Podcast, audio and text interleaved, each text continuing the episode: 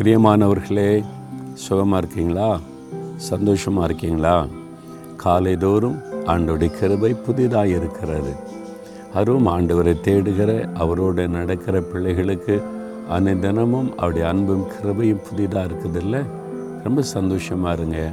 ஆண்டவுடைய பிரசன்னத்தில் களி கூறுங்க அவர் என் கூட இருக்கிறார்ல அப்படின்ற ஒரு சந்தோஷம் உங்களுக்குள்ளே இருக்கணும். சரியா?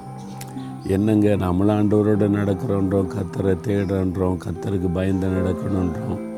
நமக்கு தான் பாடு கஷ்டம்லாம் இருக்குது. பாருங்கள் லஞ்சம் வாங்குறான் ஊழல் பண்ணுறான் துன்மார்க்கமாக நடக்கிறான் நல்லா தானே இருக்கிறான். நம்மளை விட அவன் நல்லா இருக்கிறாங்க. அப்புறம் ஆண்டவரை தேடி என்ன பிரயோஜனம்? சில சமயத்தில் இந்த உலகத்தை பார்க்கும்போது இப்படி ஒரு சலிப்பு வந்துடும் ஆனால் ஆண்டவர் என்ன சொல்கிறா தெரியுமா? கத்தருடைய வசனம் என்ன சொல்ல தெரியுமா? நீதிமொழிகள் பதிமூன்றாம் அதிகாரம் இருபத்தோராம் வசனத்தில் பாவிகளை தீவனை தொடரும் நீதிமான்களுக்கோ நன்மை பலனாக வரும். நீதியாக நடக்கிறதுனால என்னங்க பிரயோஜனம்? நான் தான் லஞ்சம் வாங்காமல் ஒழுக்கமாக நீதியாக நேர்மையாக நடக்கன்னு செஞ்சால் பைத்தியக்காரன்றாங்க. வரக்கூடிய ப்ரொமோஷனை தடுத்துடுறாங்க பழி வாங்குறாங்க. இந்த உலகத்தில் நீதியாக நடந்த என்ன நன்மை அப்படின்னு கேட்டால் நீதிமான்களுக்கு கத்த நன்மையை பலனாய் தருவார்.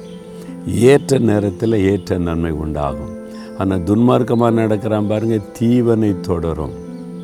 ஒரு நாள் தீவனை அவனை கவும்போது அவனுடைய நிலைமை அவ்வளோதான் பரிதாபம் அவமானம் நிந்தை இதெல்லாம் நம்ம உலகத்திலே பார்க்குறோம்ல. அஞ்சு வருஷம் பத்து வருஷத்துக்கு முன்னால் அதிகாரத்தை துஷ்பிரயோகம் பண்ணவங்க லஞ்சவானவங்க துன்மார்க்கமாக நடந்தவங்க யார் என்னை கேட்க முடியும் நடந்தவங்க திடீர்னு ஒரு நாள் நீதிமன்றம் உங்களுக்கு ஜெயில் உங்களுக்கு கைதி நீ போகக்கூடாதுன்னு சொல்லும்போது இந்தியா முழுதும் உலகம் முழுவதும் பேப்பர்லலாம் போட்டு எவ்வளோ பெரிய அவமானம் இல்லை? ஒரு அநீதியாக நடந்தது வெளியே வந்துடுறதில்ல கேவலமான ஒரு காரியம் தானே. என்ன பணம் எல்லாம் இருந்து என்ன பிரயோஜனம்? அப்போது துன்மார்க்கனை தீவனை தொடரும். ஒரு நாள் அவன் கவிழ்த்தப்படுவான். நிறைய பேர் பாதிக்கப்பட்டிருக்காங்க வெளியே தெரியாது. வெளியில் டாமிகமாக சுற்றும் போது பணக்காரன் அலையும் போது தான் நமக்கு தெரியுது. அவங்க பாதிக்கப்பட்டு உள்ளுக்குள்ளே கஷ்டப்பட்டு ஆஸ்பத்திரியில் இருக்கிறது படுக்கையில் இருக்கிறது வீட்டுக்குள்ளே வேதனைப்படுறது வெளியில் தெரியாது. ஆனால் நீதிமானம் நடக்கிறவங்களுக்கு நன்மை பலனாக கிடைக்கும். ஆண்டவர் நன்மை தருவார். இந்த உலகத்தில் ஒன்றுமே கிடைக்கலனா கூட நீங்கள் மறித்து கண்ணை மூடின உடனே பரலோகத்தில் ஆண்டவர் அழகான ஒரு வீட்டை உங்களுக்கு ஆயத்தப்படுத்தி வச்சிருக்கிறார். பரலோக பாக்கியம். யாருங்க அதை தர முடியும்? துன்மார்க்கனுக்கு கிடைக்குமா? லஞ்சம் வாங்குறவனுக்கு கிடைக்குமா? ஊழல் பண்ணுறவனுக்கு கிடைக்குமா? அநீதியாக நடக்கிறவனுக்கு கிடைக்குமா? அதிகாரத்தை துஷ்பிரயோகம் பண்ணவனுக்கு பரலோகம் கிடைக்குமா? அந்த நன்மை கிடைக்காது.